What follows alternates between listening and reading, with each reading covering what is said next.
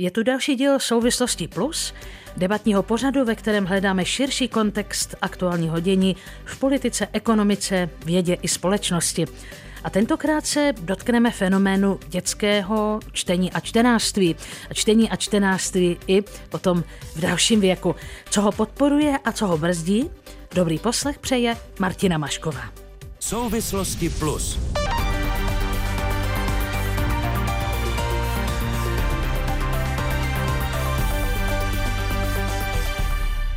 Letos je to už 25 let od vydání prvního dílu Harryho Pottera. Díla, které inspirovalo velké množství dětí a mladých lidí po celém světě ke čtení. O tomto fenoménu jsem proto mluvila s profesorem Jiřím Trávničkem z Ústavu pro českou literaturu Akademie věd. To je literární teoretik, historik a kritik, který se zabývá moderní českou literaturou a také čtením a čtenářstvím.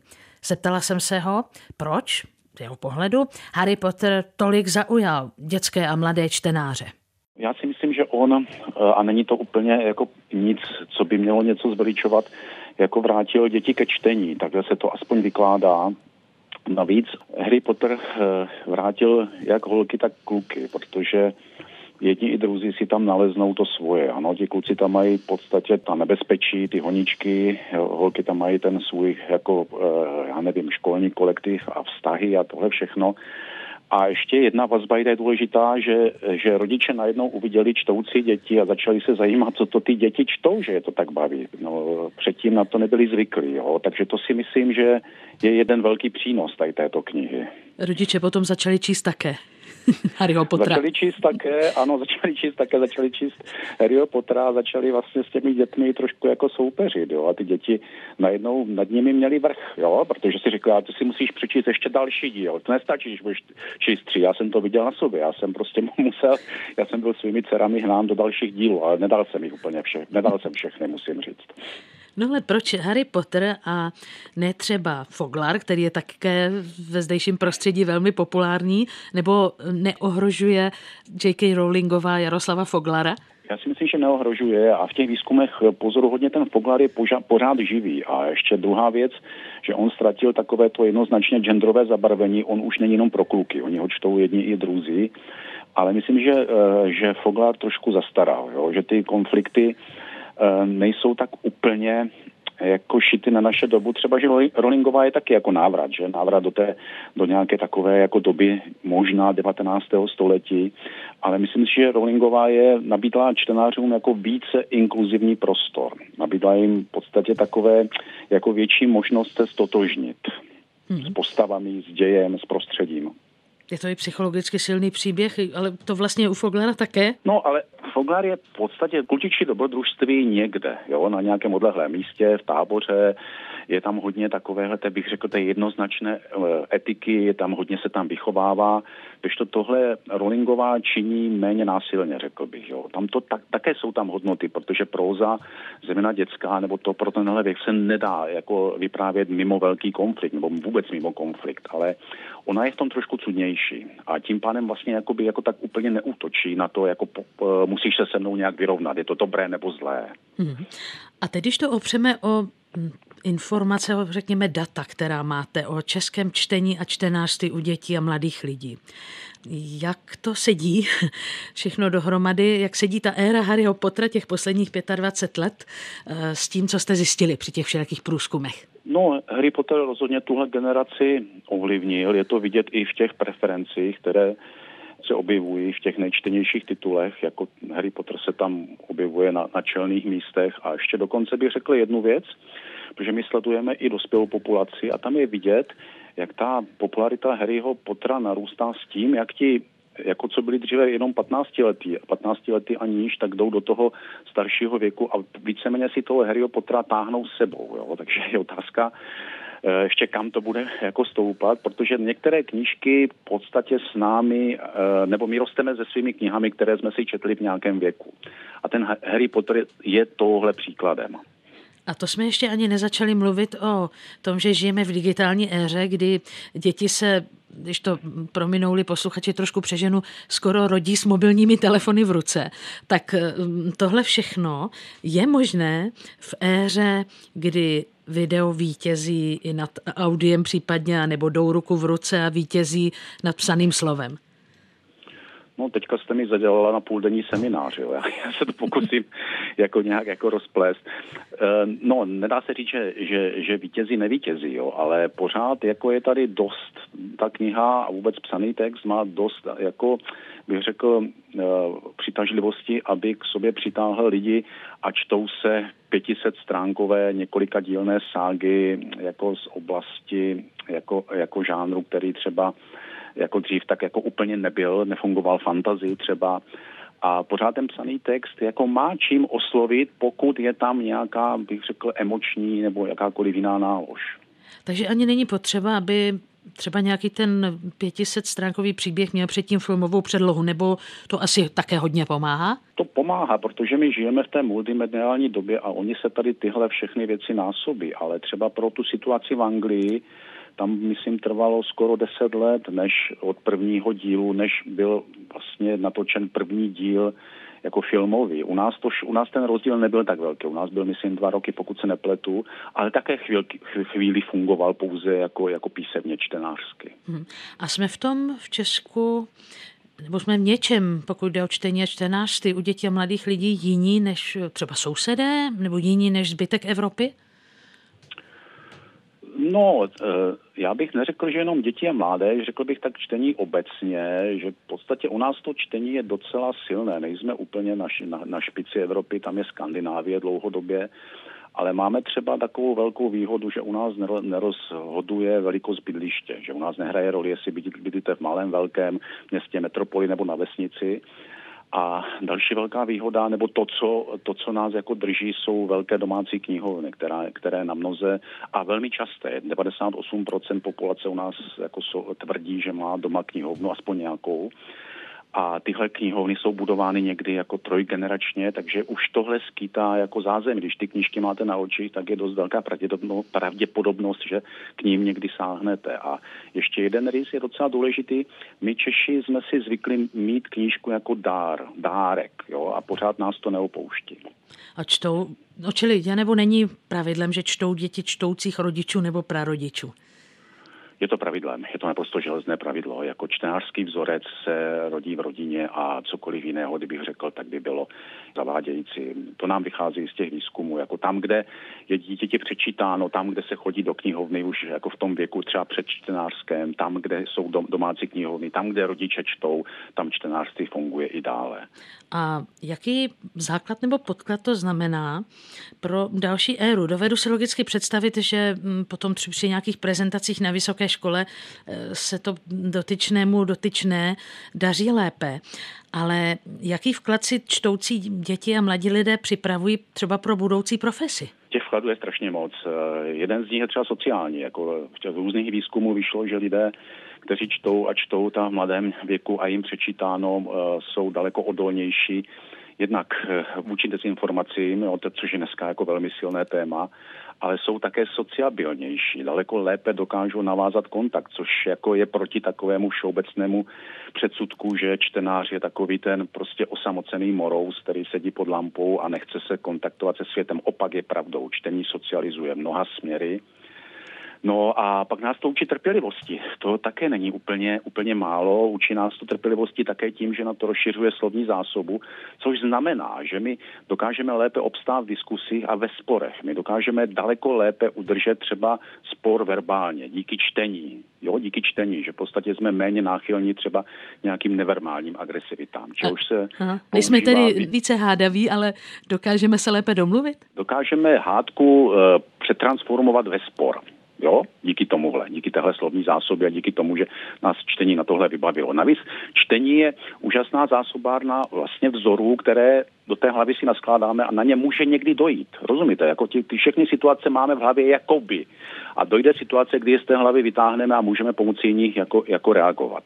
Profesor Jiří Trávníček z Ústavu pro českou literaturu Akademie věd pořadu Souvislosti Plus, který věnujeme fenoménu dětského čtení a čtenářství. Co by vkladu pro život? Do debaty vstupují mi dnešní tři hosté. Jednak socioložka, analytička výzkumné agentury Nielsen a to je Hanna Friedlandrová. Dobrý den. Dobrý den. Zabývá se dlouhodobě vztahem dětí a mladých lidí ke vzdělávání, mimo jiné spoluautorkou knihy České děti a mládež jako čtenáři. To byla kniha z roku 2017 a to s mým dalším hostem Vítem Richterem. Vítám i vás. Dobrý den. Vít Richter je klíčová osobnost zdejšího knihovnictví, zpětá profesně i manažersky s Národní knihovnou, dnes ředitel knihovnického institutu a téma čtení a čtenářství patří k jednom z jeho dlouhodobých profesních zájmů. Naším dalším hostem je dnes Tomáš Erwin Dombrovský. Dobrý den. Dobrý den. Analytik trhu práce ze společnosti LMC. Zabývá se vztahem vzdělávání a práce a předpoklady pro dobré uplatnění lidí ve firmách a veřejných institucí a přednáší pro manažery a personalisty s firem, odborníky i veřejnost. Vítám vás všechny. A navážu na profesora Trávnička první otázkou, která se vztahuje opět k výročnímu Harrymu Potrovi.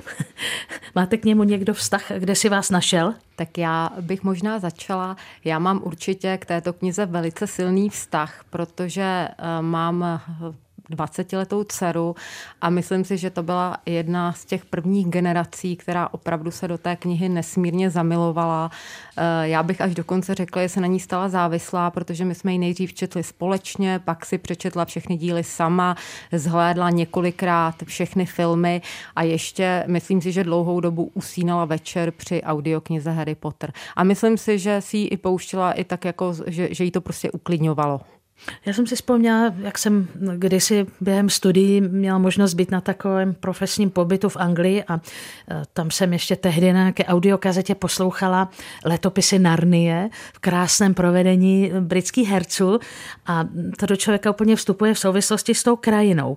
Co z vašeho pohledu, tedy všech mých hostů dnešních, ještě podporuje to zaujetí, tu jiskru eh, pro čtení a čtenářství. Poprosím pana Víta Richtra. Tak když to vztáhnu, eh, já ještě budu reagovat na toho Harry Pottera. Já zase na rozdíl od všech ostatních asi musím říct, že jsem to nikdy nečet. Nikdy jsem, takhle, půjčil jsem si to několikrát v knihovně zkusil jsem to a nečtu. A já myslím, že taky to souvisí s tím, že ten žánr fantazy eh, příliš nemám rád. A mám taky zkušenost se svým vnukem, který v určitém věku, a teď nevím přesně, kolik mu bylo, ale ještě tak jako neuměl dobře číst, zadrhával a chtěl mer, mer moci Harryho Pottera, tak jsme mu to k Vánocům dali a on se zakousl a nikdy to potom už nedočet a dneska se dívá jenom na ty filmy samozřejmě. Hmm. No, ale co tedy podle vás vyvolává takovou tu jiskru, kromě třeba této knihy u dnešních dětí? Máte na rozdíl od nás, kdo posloucháme vlastně ten váš výklad, eh, to širší baterii dlouholetých výzkumů čtení a čtenářství. Teď si nejsem, jestli si jsem schopen říct nějakou jiskru, ale když mluvíme o velmi malých dětech, tak samozřejmě tam zaujímá velkou pozornost obrázková kniha. A myslím si, že je velmi důležité, když to dítě se s tou knihou setkává ještě dříve, než se vlastně naučí číst, kdy je mu přečítáno, anebo v těch knihách jsou ty texty velmi sporé, ale které se dobře rýmují a tak dále. Takže myslím, že tohleto kouzlo, především té ilustrované knihy, ty malé děti hodně přitahuje kouzlo. Angličané by, když už jsme o nich dneska mluvili, by řekli to cast a spell, co vlastně podpoří, vyvolá ten zájem o čtení a čtenářství. Tomáš Ervin Dombrovský.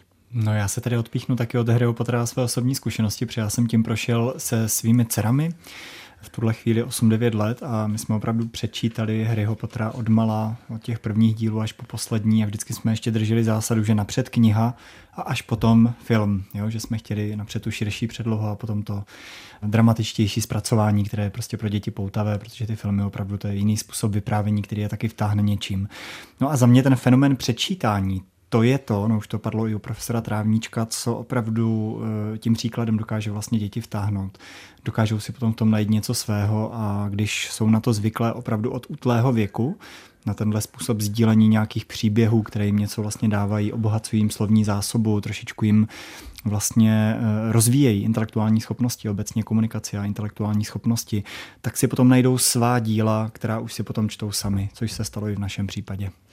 Tak to je vlastně ten klíčový zdroj, kdy rodiče inspirují děti, ale zase se obracím zpět na eh, Hanu Friedlanderovou. Eh, co dalšího podporuje děti? Bývá to škola, bývá jí to debaty s vrstevníky? Tady samozřejmě padlo, a znovu to zopakuji, že ta rodina má nejzásadnější vliv na ten rozvoj toho čtenářství, ale škola je určitě také eh, velmi významná a to zejména co se týče dětí, které třeba nemají doma tak inspirativní prostředí.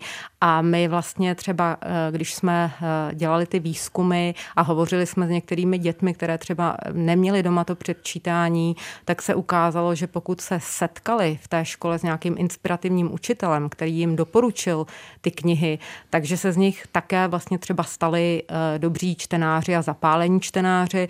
No a samozřejmě to doporučení těch kamarádů hraje významnou roli. A já bych možná ještě tady reagovala na eh, Víta Richtera, eh, že je hrozně důležité také, aby ty děti, zejména v tom nižším věku, aby jim někdo ty tituly správné doporučoval. A rodiče se dopouštějí několika zásadních chyb. Jedna z nich je, že to, co se líbilo mně, bude se líbit tobě. Myslím si, že to je trošku i případ těch Foglarovek, protože já jsem byla zapáleným čtenářem Foglarovek a moje děti je nikdy nečetly. A možná, že tady ještě vlastně i u toho Harryho Pottera, prostě pokud ty, ta, ty, ty knihy musí být, musí to být prostě oblíbený žánr a přiměřený věku těch dětí. Pokud ty děti se setkají s tou knihou v nesprávném věku, tak prostě je ta kniha ne, nezaujme, přestože je to třeba výborný titul. Má někdo z vás zkušenost třeba s dětmi ze znevýhodněného prostředí? Já jsem si vzpomněla na mm, takový pro mě velmi inspirativní zážitek, když jsem natáčela v jedné vyloučené lokalitě v západních Čechách a mladík kolem 20 let, který vlastně teprve získával ty čtenářské návyky, tak nadšeně šel z hodiny češtiny a říkal mi, tak já jsem přečetl, ne, já čtu svou první knihu. A já říkám, jaká to je? A říká Labirint světa a raj srdce. tak to mě moc oslovilo. Máte nějakou zkušenost s tím znevýhodněným prostředím? Ne bezprostřední. No, spíše obecně, ono tam vlastně dochází k nějakému handicapu, což je dáno tím zázemím, eh, kdy opravdu my potom vidíme, že třeba typicky děti, které projdou ústavní péčí, mají menší vlastně porci pozornosti, individuální, jim cílené, Eh, jsou méně k tomu vlastně vedeny. Moc často se třeba ani neřeší jako jejich eh, skutečné zájmy, jo? spíše se jde cestou nejmenšího odporu a potom to jednoznačně vidíme ve schopnosti dále nějak studovat nebo třeba se dobře uplatnit na pracovním trhu. Tam opravdu půlka těch dětí je z toho i běžného života v dospělém věku docela těžce jako vyloučena a často třeba sklouznou k mm, nějaké kriminální činnosti a tak dále. Takže tam opravdu jednoznačně je souvislost mezi zázemím, nějakou cílenou pozorností, péčí věnovanou eh, tady těmhle věcem a potom schopností dobře fungovat v tom našem světě, tak jak je postavený dneska. Já jsem se zmínila o tom, řekněme, sociální handicapu, ale pak jsou i handicapy typu dyslexie, dysgrafie. Ehm, jak se dá pomoci dětem, aby je čtení přesto bavilo? Komiksy nebo ještě nějaký jiný recept by se nabízel? Tak určitě je třeba vybírat těm dětem eh, takové tituly, které je jednak zaujmou a jednak jsou přiměřené jejich čtenářským dovednostem. Myslím si, že zase je zde jako u těchto dětí hrozně důležitá kooperace školy nebo i mateřské školky a té rodiny. Myslím si, že v dnešní době mohou pomoct i technologie, protože třeba audioknihy mohou eh, zejména třeba dětem z takovýchto rodin v vozovkách nahradit určitou část toho čtení večerního třeba tím poslechem který samozřejmě nerozvíjí ty čtenářské dovednosti v takové míře, ale určitě třeba slovní zásobu rozvíjí. A myslím si, že jsou tady i jako výzkumy, které ukazují, že ty digitální technologie třeba pomáhají rozvoji té čtenářské gramotnosti, například interaktivní e-knihy. Jo? Obrázkové, prostě s obrázky, zvuky a tak dále mohou pomáhat tomu, aby ty děti rozvíjely své čtenářské schopnosti. A Vítr to doplňuje? To čtení je vlastně dovednost, kterou se musíme učit. Že jsme se s ní nenarodili a že právě naučit se číst bývá někdy velmi, velmi obtížné a možná, že bych se tady dotknul toho fenoménu té doporučované nebo povinné četby. Eh, myslím si, teď už to asi není pravidlem, ale dřív v minulosti se vždycky vybíraly ty dobré knihy, ty klasické knihy a my ze zkušenosti i z průzkumu víme, že vlastně, když se to dítě učí číst, tak je důležité, aby našlo nějaký text, který je pro něj nějak přirozeně stravitelný a že vlastně vůbec nezáleží na tom, co čte, ale kolik toho načte že v těch, já nevím, první, druhá, třetí třída vůbec není důležité, co čte. Není to vůbec, jsme se s tím nemuseli, neměli zabývat, ale jde o to množství, aby zvládlo tu techniku čtení. Protože když potom v těch průzkumech se ptáme, eh, jestli čtení baví nebo nebaví, tak vám spousta těch nečtenářů řekne, že třeba to čtení je pro ně namáhavé. A dokud je to něco, co je namáhavé, tak je to zejména v současné době, když máte před sebou ty technologie, můžete si okamžitě zapnout, okamžitě se dostanete, jak si do toho děje, tak je to samozřejmě složité. Takže v prvé řadě to dítě by mělo zvládnout tu techniku čtení bez problémů a hladce. Takže děti můžou číst i brak. Jistě, já bych to doporučil. Já jsem ho vždycky četl teda. Posloucháte diskuzní pořad Souvislosti Plus. Premiéra ve středu po 20. hodině večer na Plusu. Mými hosty, hosty pořadu Souvislosti Plus jsou dnes Hanna Freelanderová, socioložka z výzkumné agentury Nielsen, Vít Richter, který je ředitelem knihovnického institutu Národní knihovny a Tomáš Emil Dombrovský, analytik trhu práce ze společnosti LMC. Tak trošinku se vás poprosím, abychom se eh, zabrali do těch statistik, že se opřít o nějaká data a fakta, která tedy i díky vám eh, v České republice máme a která se týkají těch návyků čtenářských, zejména u mladých lidí a dětí. Jsou děti a mladí lidé v České republice podle těch statistik jiní než eh, jiní Evropané? Možná, že kdybychom se podívali na ty oficiální průzkumy PISA, které se dělají v rámci OCDC, tak eh, čeští dětští čtenáři tam nevychází příliš dobře. Jsou průměrní a horší. Myslím si, že posledních letech, kdy se vlastně tomu školy a školství obecně věnuje, že se to mírně zlepšuje nebo se to stabilizuje, ale jsou, jsou děti z, z různých států, které jsou výrazně lepší. Ale když se potom na tom podíváme z hlediska dospělé populace, tak bych řekl, že Češi patří k těm lepším čtenářským národům, byť ne k těm nejlepším. Samozřejmě takový dánové, švédové nebo ty severské národy jsou výrazně lepší, ale u nás platí to, že zhruba asi 20% dospělých lidí vám řekne, že za rok nepřečetlo ani jednu knihu ale třeba v Portugalsku je to 65%, a průměr Evropské unie je kolem 40% lidí, dospělých lidí, kteří nepřečetli ani jednu knihu. A u nás je to kolem těch 20, takže to dětské čtenářství, jako z hlediska těch mezinárodních průzkumů, tam nejsme jaksi nějak zářiví, nebo není to takto, ale potom v tom dospělém věku se to, myslím, lepší a vyrovnává. Možná doplníme? Eh, no, já bych ještě kromě teda té pisy tady jmenovala to PIRLS. Ona, ta pisa je podle mě zaměřená na ty 15 leté. To PIRLS, myslím, že taková studie, která zahrnuje děti 9-10 let. Tam si myslím, že ty čtenářské dovednosti z toho roku 2018 byly nějaké mírně nadprůměrné. Nicméně mě tam zaujala jiná věc a to je, že u toho PIRLSu těch menších dětí si myslím, že v té čtenářské gramotnosti s výjimkou nějakou dvou zemí nebyly významné genderové nerovnosti, ale v té pise, že už se ty genderové nerovnosti projevují a to tak, že ty dívky dosahují vyšších hodnot té čtenářské gramotnosti. Jo. A jedna z, jedna z možných vysvětlení je právě to, že dívky jsou silnější čtenářky, mají silnější vztah ke čtení a čtou i, bych řekla, v pouzovkách delší a komplikovanější texty než chlapci. A myslím si, že v tom jsme i trošku atypičtí, nebo typičtí v tom, že u nás ty dívky a ženy čtou mnohem více v jiných státech ty rozdíly nejsou tak velké.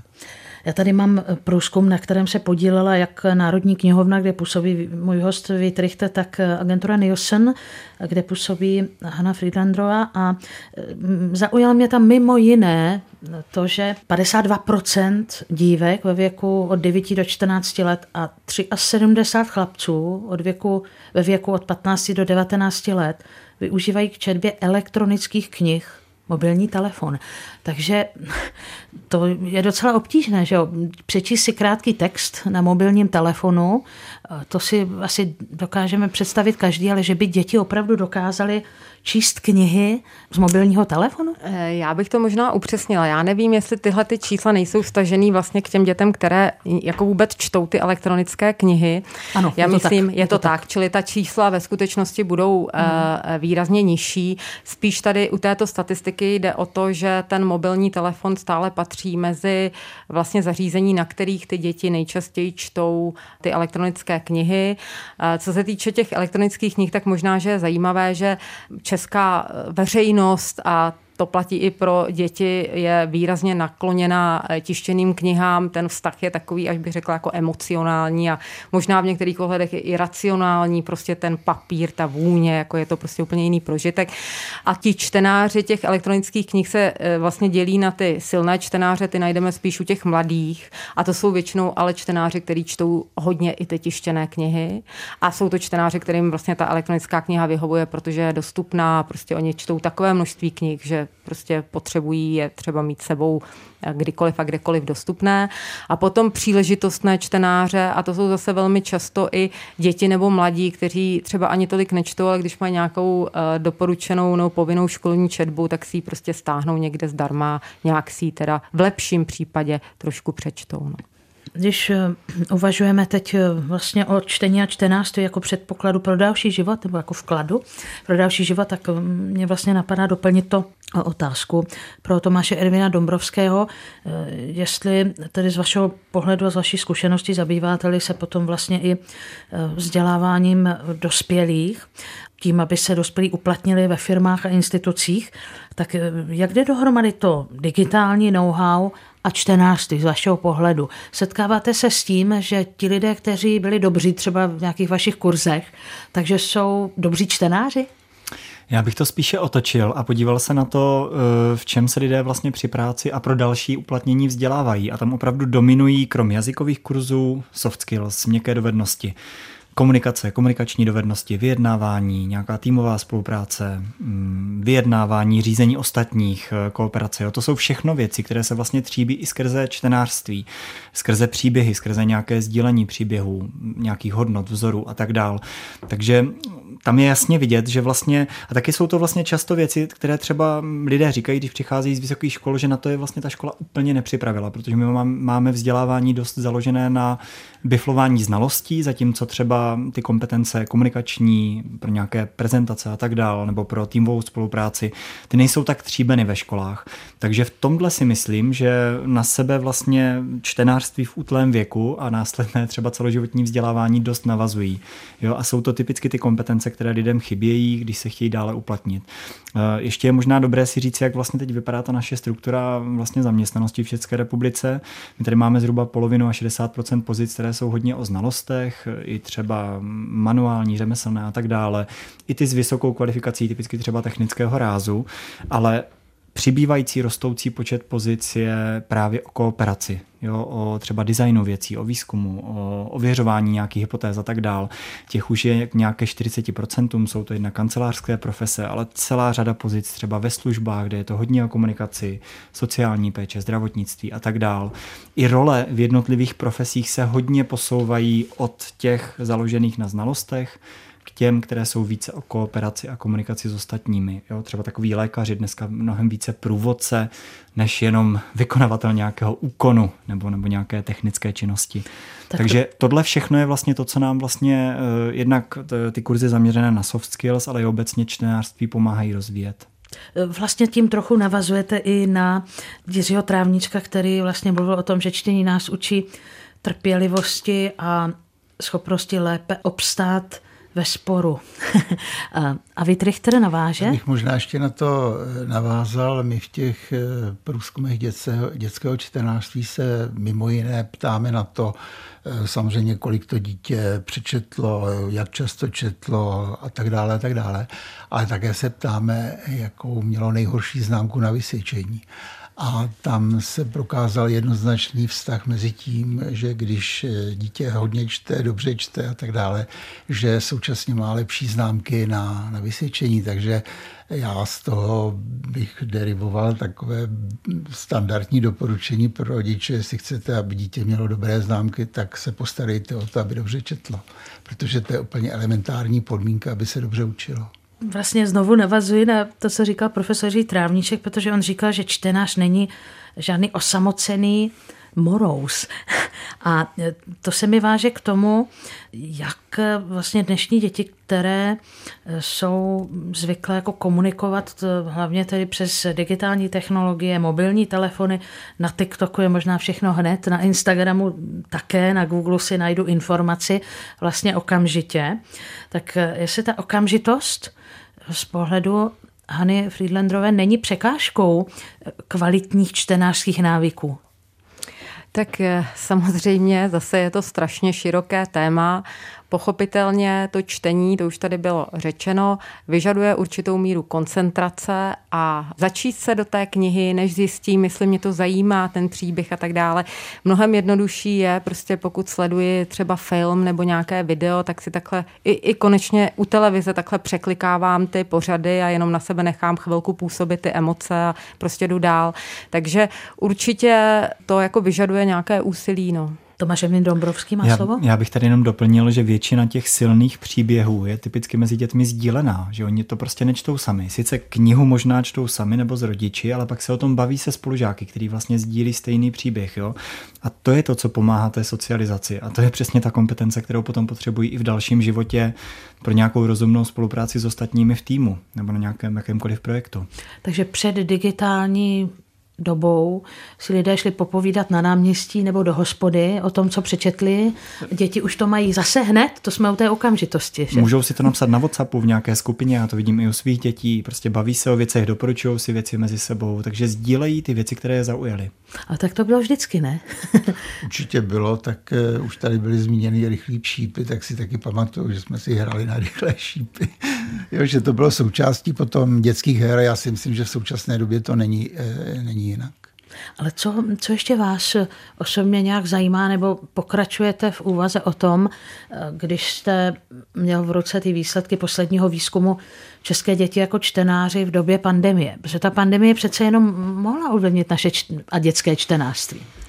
Mohla, ale já bych řekl, že z těch průzkumů, a my jsme dělali jednak průzkum dětského čtenářství i dospělé populace, že ty výsledky, bych řekl, jsou takové nejednoznačné. Eh, mnohým lidem to pomohlo k lepšímu čtenářství. Je určitá skupina společnosti, která více četla, takže tam to prospělo. Ale zase na druhé straně, a to platí pro dospělé i pro děti, kteří zase říkali, že byli tím tak utahaný, že se nedokážou soustředit na to čtení.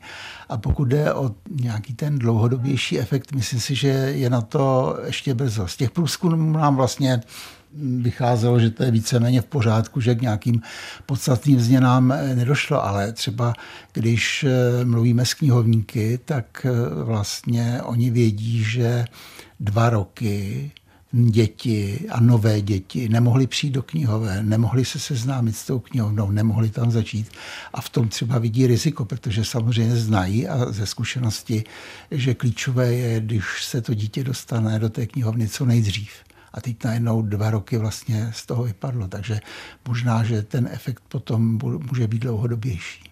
To budou ty osudové dva roky, které potom Tomáš Ervin Dombrovský uvidí na svých kurzech. Doufejme, že ne, ale jak, jak, jak to vidíte vy? No, my to, co jsme teda spozorovali, tak jednoznačně byl tlak na digitalizaci, na online nástroje, na jejich využívání.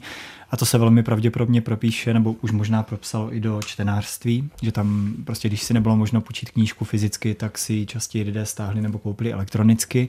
Takže ten, ten vliv tam jednoznačně bude a ono se to potom propisuje do, toho, do těch pracovních nástrojů využívaných. Takže vlastně principy jsou stejné, prostředky se mění a my opravdu jsme jako kvůli pandemii výrazně rychleji pokročili do digitální doby. Posloucháte pořád Souvislosti Plus a e, já tu mám hosty e, Hanu Friedlanderovou, socioložku, analytičku výzkumné agentury Nielsen, Víta Richtra, který působí v Národní knihovně jako ředitel knihovnického institutu a Tomáše Ervina Dombrovského, analytika trhu práce ze společnosti LMC. Souvislosti plus. Tak a teď e, rozvineme, volíte ještě znovu to téma, jak čtení a čtenářské dovednosti inspirují pro dospělost a budoucí předpoklady pro zaměstnání, profesní růst, práci. Zeptám se zase možná trošku provokativně, existuje něco jako Harry Potter pro dospělé, který by vybavil mladého člověka pro dobrý profesní růst? E, nevím, jestli to dnes budou nějaké manažerské příručky, ale No ani ne tak manažerské příručky, ale obecně celý žánr literatury pro nějaký osobnostní rozvoj, pro rozvoj měkkých dovedností. To je vlastně dneska velký fenomén eh, při vzdělávání pro práci. A nemusí to být jenom online kurzy, to můžou být opravdu i knihy, které vycházejí. Někteří z těch autorů jsou celosvětově uznávaní, jsou to takové vlastně dneska už jako celebrity, ikony, které přednáší ve velkých halách, eh, ve velkých arénách, takže to, to, to je jako hltán docela podrobně. To důležité za mě je, že vlastně v tom proměňujícím se prostředí, proměňujících se podmínkách na pracovním trhu opravdu dneska člověk vlastně nevystačí s tím, co se jednou naučí ve škole. Drtivá většina lidí jako nezůstane v jednom zaměření, v jedné profesi celý život. Zaměstnavatele měníme jako velmi běžně, ale i zaměření začínáme měnit poměrně často. Takže to klíčové je vlastně celoživotní vzdělávání při práci, schopnost posunout se někam dál, třeba vykročit z té zajeté profese, kterou dělám tady a teď. A to samozřejmě souvisí souvisí i se vstřebáváním nových informací, potažmo se čtením, se schopností pracovat s informacemi, načítat zdroje. Ve spoustě profesí, které jsou dneska jako velmi perspektivní, obecně digitální pozice, vývojáři, ajťáci a tak dále, tak ti jsou vlastně neustále ponoření v dokumentaci, v literatuře, v dalších nástrojích a tak dále. Je to vlastně hodně o čtení, o získávání nových, nových věcí. Takže taková ta představa mladého člověka, když přichází na pracovní trh, že už má teda vystudováno, má ten diplom, má hotovo, je cestná, protože teprve potom opravdu začíná průběžné vzdělávání, které prakticky nikdy nekončí. Já tady současně pročítám tu oblíbenou literaturu třeba mladých lidí, jo? tak kromě Harryho Pottera, pro zajímavost, Petr a Lucie, Zaklínač 1984, Malý princ, Krysař, Hobbit a tak dále a tak dále, Hunger Games, tak uh, připraví v tomto smyslu literatura na to, o čem mluvil Tomáš Edvin Dombrovský? Eh, no tak já si myslím, že to je trošku o něčem jiném. Eh, děti prostě čtou tu literaturu protože je to baví, je to prostě nějaký způsob trávení volného času eh, a samozřejmě nějakou literaturu, která se zaměřuje na osobnostní rozvoj, můžeme očekávat, že budou číst eh, možná trošku um, dospívající ve věku třeba 15 až 19 let, těžko děti třeba ve věku 6 až 9 let. Jo. Takže uh, já myslím, že ta literatura prostě rozvíjí člověka jako všestraně, ne, ne tak, že se jako zaměřím na to, potřebuji se rozvinout v tom nebo, nebo onom směru, ale prostě... Já tady jenom doplním, protože ono to vůbec není v rozporu. To, to, ta moje poznámka směřovala k tomu, že ti lidi opravdu potom přicházejí lépe připraveni na tu, s tou schopností vlastně učit se, číst, hmm. mají vytříbený intelekt trošičku více, než když v útlém věku vůbec nečtou, jde to mimo ně. Jo, s tím úplně souhlasím. Jo. No a pokud tedy mluvíme opravdu už o nějakých konkrétních knihách, já jsem začala tím Harry Potterem, ale můžeme mluvit o kterékoliv knižní inspiraci z vašeho pohledu, z vaší zkušenosti. Co vám třeba říkají mladí lidé, nebo i dospělí, že jako formovalo jejich život a ovlivnilo třeba jejich ať už výběr profese nebo způsob, jakým se připravovali na svou profesi, jaká kniha může být určující a zásadním způsobem třeba směrovat? Hmm. Já tady si dovolím ještě jednou do toho vstoupit, protože já si nemyslím, že nějaká kniha bude form, jako určovat vyloženě ten výběr profese, ale spíše je to o těch postojích, hodnotách, nějakých vzorech, jo? protože to zase vidíme mm, při různých výzkumech, typicky v mladší populaci, která buď je na vysokých školách nebo už se jako chystá vstupovat na pracovní trh, a tam opravdu v tom žebříčku toho, podle čeho si vybírají budoucí práci, tak právě to, pro koho dělají, co dělají, na čem dělají, začíná být mnohem důležitější, než jenom kolik za to dostanou, jaké budou podmínky, jak daleko budou dojíždět. Jo, že tady bych řekl, že ten jako vliv nějakých hodnot a nějakého světonázoru nebo nějakého rámce je možná důležitější než takové to budu, já nevím, lékařem, protože jsem četl oblíbenou knihu, ve které byl lékař jako důležitou postavou. Že? Co tedy děti a mladí lidé opravdu potřebují, aby uspěli v dalším životě, studiu, profesi, kromě vzoru, o kterých mluví Řík Trávníček, kromě toho, o čem mluvil teď Tomáš Edvin Dombrovský. Pane Richtre. No já už jsem to jednou řekl, že byste měli naučit dobře, dobře číst. no ale co tedy dnes je, když bychom dnes mluvili o tom, co to je být vzdělaný, protože eh, slyšíme to z různých pohledů. Eh, nejčastěji, třeba teď, když se mluví o reformě školství, tak slyšíme, že potřeba jako doplnit eh, takovéto projektové vyučování a digitální vzdělávání. Co tedy dnes jako vytváří ten komplex, který potřebuje člověk pro své úspěšné zařazení do jakékoliv profese? Tak já bych možná se ještě trošku vrátila eh, nebo zareagovala na to tak, že já si myslím, že samozřejmě, že eh, je určitě hrozně důležité, aby se děti učili se učit. Jo? A to celoživotní vzdělávání, ono tady bylo do jisté míry vždycky, protože prostě když se podíváme na dnešní že jo, osmdesátníky nebo sedmdesátníky, tak už i to jsou lidé, kteří si nakupují prostě na online shopech, přestože se narodili v, před, před druhou světovou válkou nebo po druhé světové válce, kdy tyto technologie byly prostě nepředstavitelné. Takže jenom se to vlastně eh, celé strašlivě zrychluje celý ten proces a samozřejmě, že ta schopnost se učit, být připraven na ty změny je klíčová.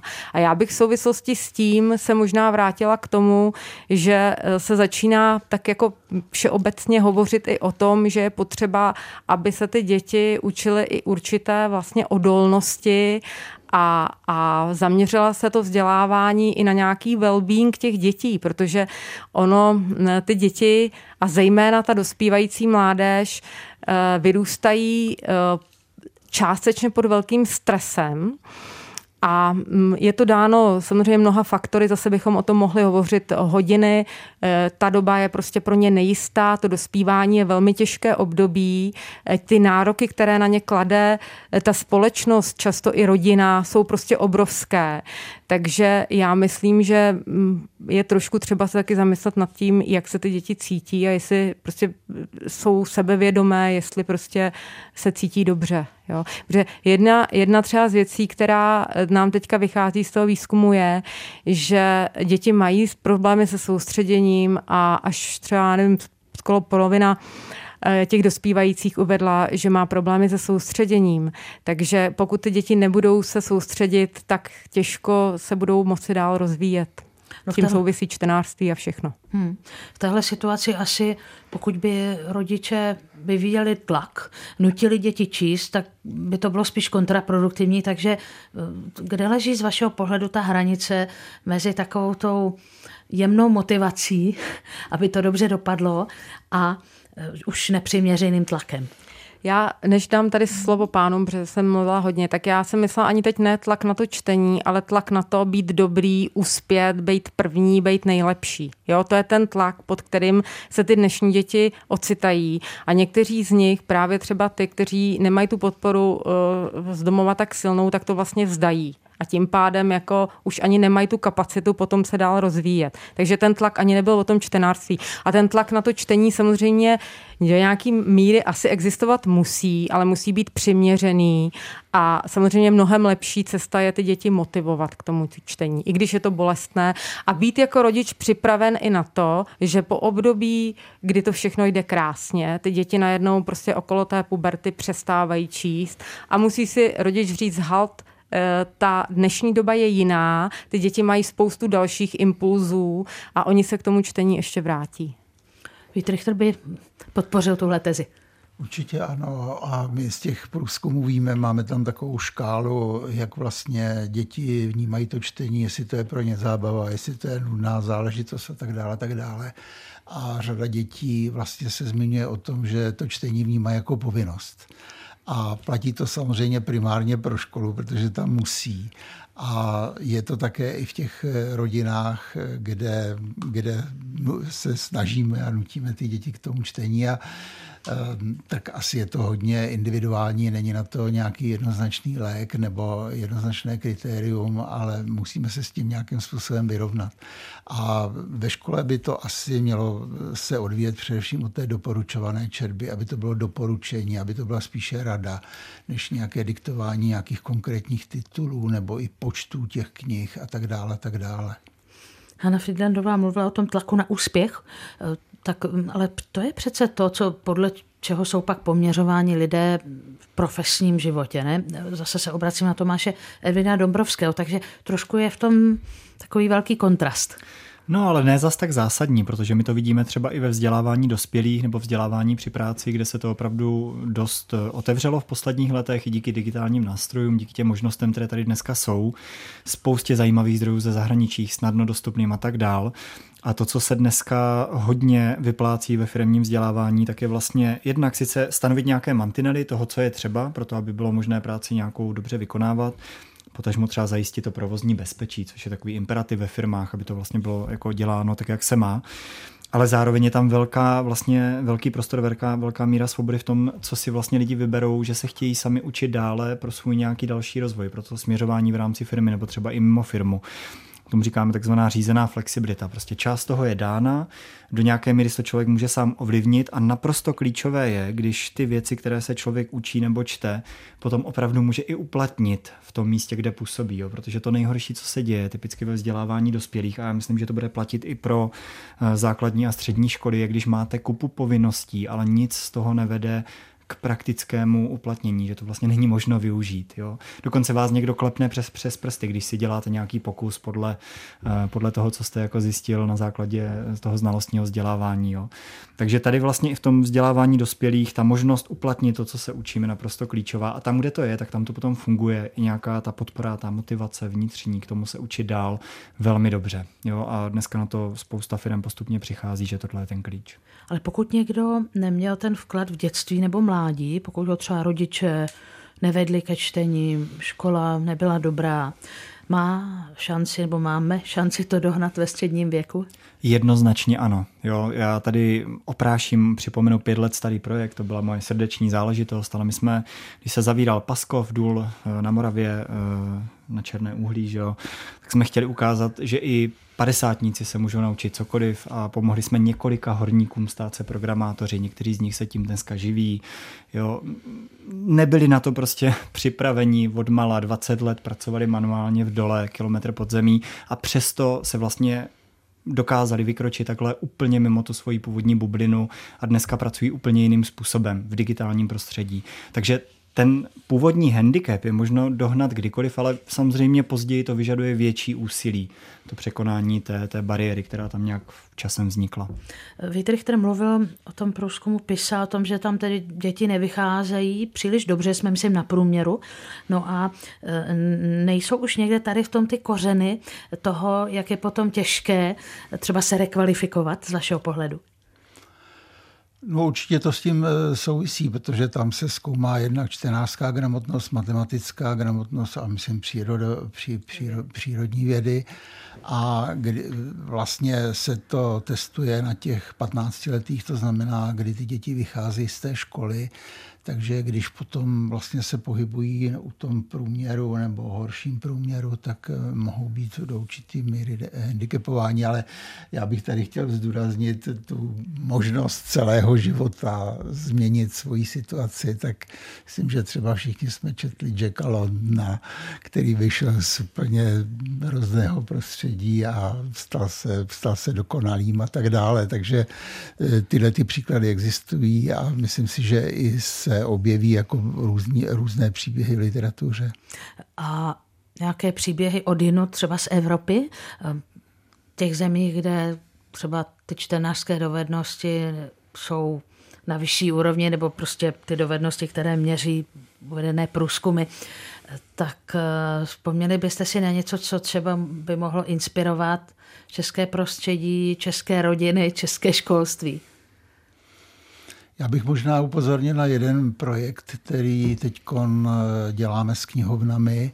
Je to původně vlastně britský projekt, eh, jmenuje se Bookstart.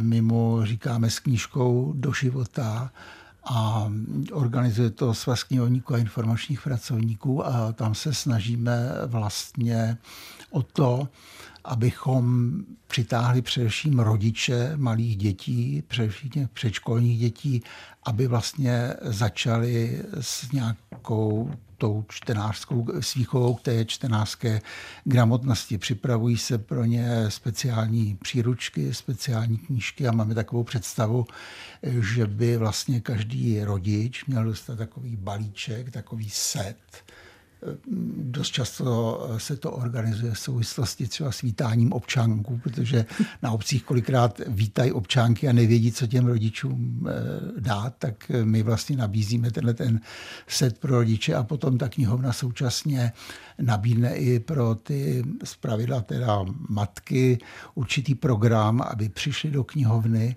A myslím si, že právě to předškolní vlastně učení, čtení a vlastně nějakým způsobem zprostředkování návodů pro ty rodiče je velmi důležité. A je to projekt, který vznikl původně ve Velké Británii a dostal se i k nám. Hodně to rozvíjí v Polsku nebo v celé řadě zemí, jmenuje se to jinak, ale myslím, že to je klíčová věc, aby s tím začali především rodiče a rodiny. Vy jste mě připomněl ještě takovou zkratku AFOL, jo, to je vlastně eh, Lego má, eh, takzvaný Adult Fans of Lego, jo, to jsou dospělí fanoušci Lega a vlastně vychází to z té filozofie, že eh, někdo, kdo třeba v dětství si už oblíbil Lego, tak se opak bude kupovat i v dospělosti a pak z něj bude tatínek a dědeček a zase koupí svým dětem nebo vnukům, tak to jsem si tak trošku říkala, že vlastně to tak může fungovat, že možná, to je vlastně forma otázky na mé hosty, jestli když tady to čtení a čtenářství chytí dítě, třeba i jinde, tak eh, to dítě potom nakazí maminku další členy rodiny. Funguje to tak? Jako myslíte, že když maminka není čtenářka, ale dítě je, tak to je komplikované, to nevím, jestli máme na to data, ale řekla bych, že to určitě může takto fungovat. Eh, rozhodně může i dítě inspirovat doma rodiče. Možná ještě drobnost eh, doplněk nám eh, vždycky z těch, takhle ptáme se, jestli rodiče dětem čtou a samozřejmě se ptáme také, jestli čte maminka nebo tatínek. Takže samozřejmě víme, že nejvíce čtou maminky a tatínkové méně, ale když v různých souvislostech se na to podíváme, tak zase ten vliv toho čtení tatínku je vyšší než té maminky. Takže taková připomínka pro tatínky, aby více četli svým dětem, protože ten efekt bude větší. A čtou děti rodičům? Eh, tak samozřejmě eh, oni si čtou společně, eh, zejména když ty děti jsou potom na počátku té školní docházky, tak si čtou vlastně mm, třeba ze slabikáře nebo, nebo čtou společně. Důležité je, aby si povídali o tom taky, co to dítě přečte, protože pak teprve jedině se dá zjistit, jestli to dítě také rozumí tomu obsahu, což je jako také hodně důležité. Já bych tady ještě doplnila Vítka, ano, to je hrozně důležité. To bylo jedno z těch zjištění už jako z té první studie, že čtou více maminky než tatínkové a protože jsme tenkrát také dělali nějaký výzkum na aktivní otcovství, tak jsem to i doporučila, myslím, Lize otevřených mužů, aby to jako zařadili, že by to mohla být jako podpora čtenářství a i toho aktivního otcovství.